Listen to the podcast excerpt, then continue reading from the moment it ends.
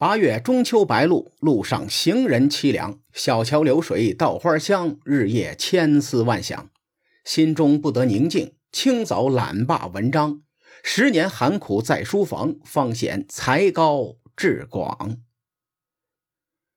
上期节目咱们说完了秦国、楚国、魏国之间的纠缠，这期节目呢，咱们说说秦国、楚国和韩国之间的爱恨情仇。公元前三百零六年。秦昭襄王元年，秦国发生了权力争夺的内乱，同时楚里吉又率兵攻打皮氏，楚怀王趁着这个机会攻打韩国。他找的借口就是当年丹阳之战，你韩国为什么不肯出兵来救我们楚国？这个借口啊，可以算得上是欲加之罪，何患无辞的经典案例。毕竟丹阳之战都发生了六年了，中间还发生了很多大事。况且秦国攻打宜阳的时候，楚国也是在一旁吃瓜，他们也没有出兵援助啊。不过战国时代弱就是原罪，所以韩国是倒了血霉了。他们刚刚在宜阳之战中死了几万人，大气还没喘过来，楚军又开始兵困雍氏。说到这里，我想提一下，楚国前后一共三次围困雍氏，第一次是秦惠文王二十六年，也就是丹阳之战期间。第二次就是这一次，第三次则是秦昭襄王七年。雍氏这个地方位于韩国都城南边一点点，地理位置十分重要，所以楚国才先后三次出兵。中华书局出版的《战国策》中认为，这一次兵困雍城发生于公元前的三百年。这个论点我认为不太符合逻辑，所以说呢，我在这儿提一嘴。咱们言归正传，楚军发动雍氏之役。打的比想象中的要艰苦的多，韩国那是顽强守城五个月，守的是弹尽粮绝。不过韩国对抗秦楚两国很难，欺负欺负周王室那倒是绰绰有余的。于是呢，他们就准备找西周国打劫粮食去。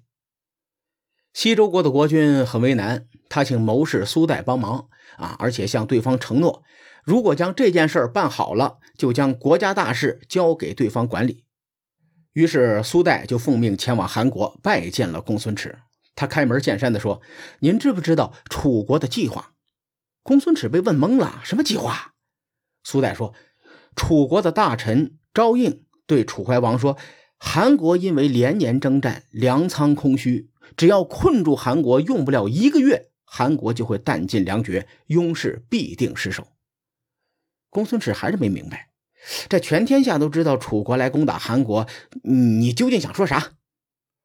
苏代接着说：“您别急呀，您想想，现在楚军已经围困雍氏五个多月了，还没有攻下来。楚怀王已经开始怀疑赵应的说法了。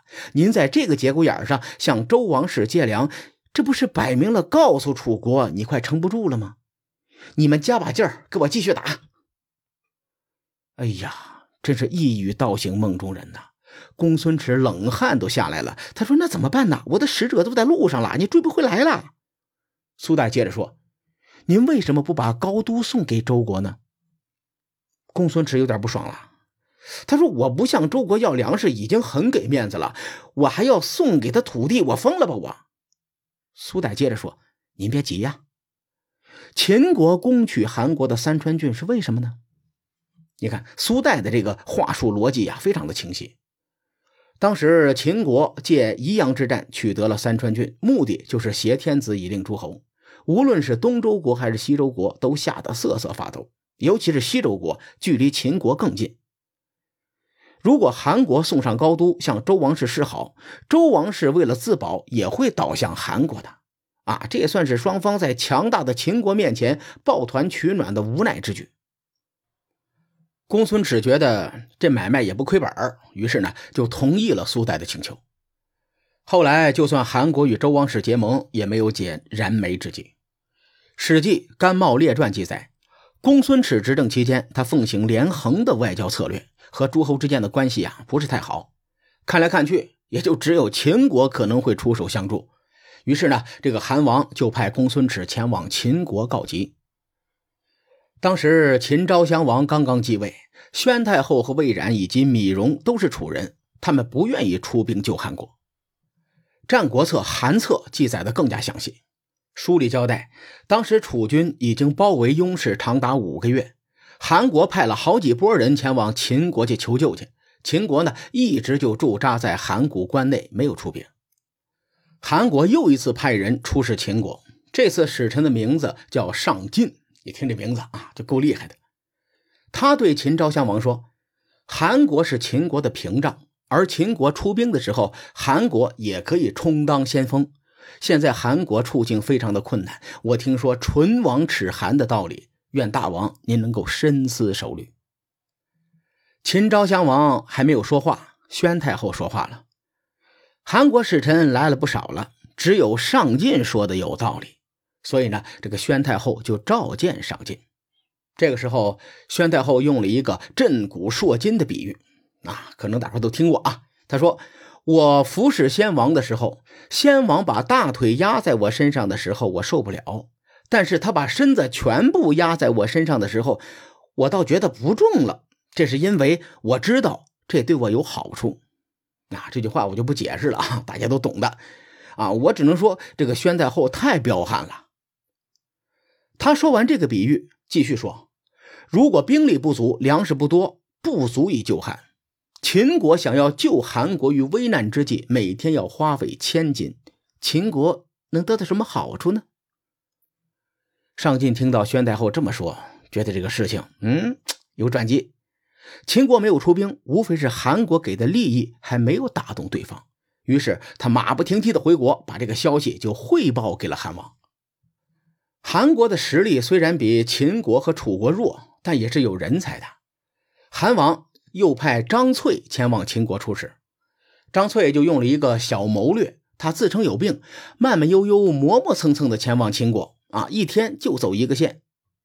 他到了秦国之后，甘茂就问他：“韩国情况不是很危急吗？你竟然抱病前来，感觉不对呀？”张翠说：“韩国情况还不危急，但是马上就要危急了。”列位，这一问一答，两个人就开始谈判交锋了啊！甘茂的意思是。韩国形势危急，你怎么表现的一点都不急呢？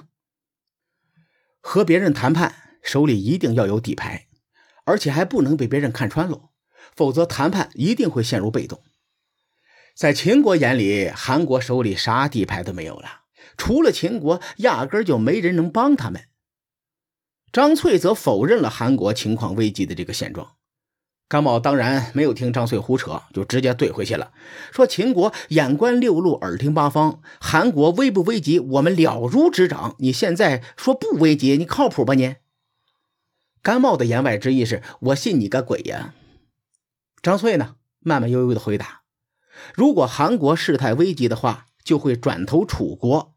我来这儿干什么呀？”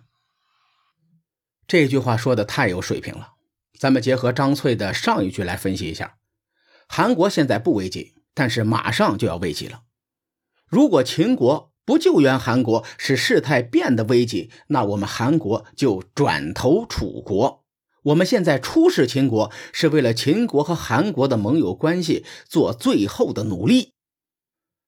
甘茂人家也是个聪明人，赶紧开口：“先生，你不要再说了。”甘茂的言外之意是：“我懂，我去想想办法。”随后，甘茂找到了秦昭襄王，说：“大王啊，公孙齿在韩国掌权，他一直亲近秦国，并且得到了秦国的军事援助，所以韩国才敢于对抗楚国。现在韩国雍氏被楚军围困，如果秦军不去援助，就会失去韩国这个盟友。公孙齿现在忧心忡忡，公叔则会转向楚国。”如果楚国和韩国合二为一，魏国也将会转向投靠楚国。从此以后，楚国可以借楚、韩、魏三国的力量来图谋秦国。大王，您说坐以待毙有利，还是主动出击有利呢？秦昭襄王他也是一个杀伐果断的国君，他听完甘茂的话，明白了韩国那是不得不救啊。于是秦师兵出函谷关，南下救汉。除此之外，上期节目咱们详细说了皮氏之战背后的权谋争斗。秦昭襄王可是被楚怀王背叛过的，所以他救援韩国的决定有没有受到这些事情的影响，那就仁者见仁，智者见智了。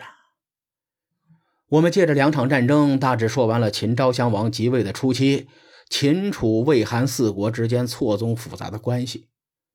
有句话叫做“战争是政治的延续”，真是一点错都没有。大家可以好好品品啊！如果有什么愿意分享的观点，你可以在节目下面留言。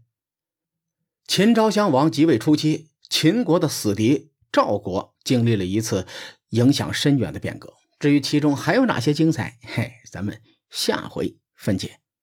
书海沉沉浮浮，千秋功过留与后人说。我是西域说书人介子先生。下期节目咱们继续聊战国博弈。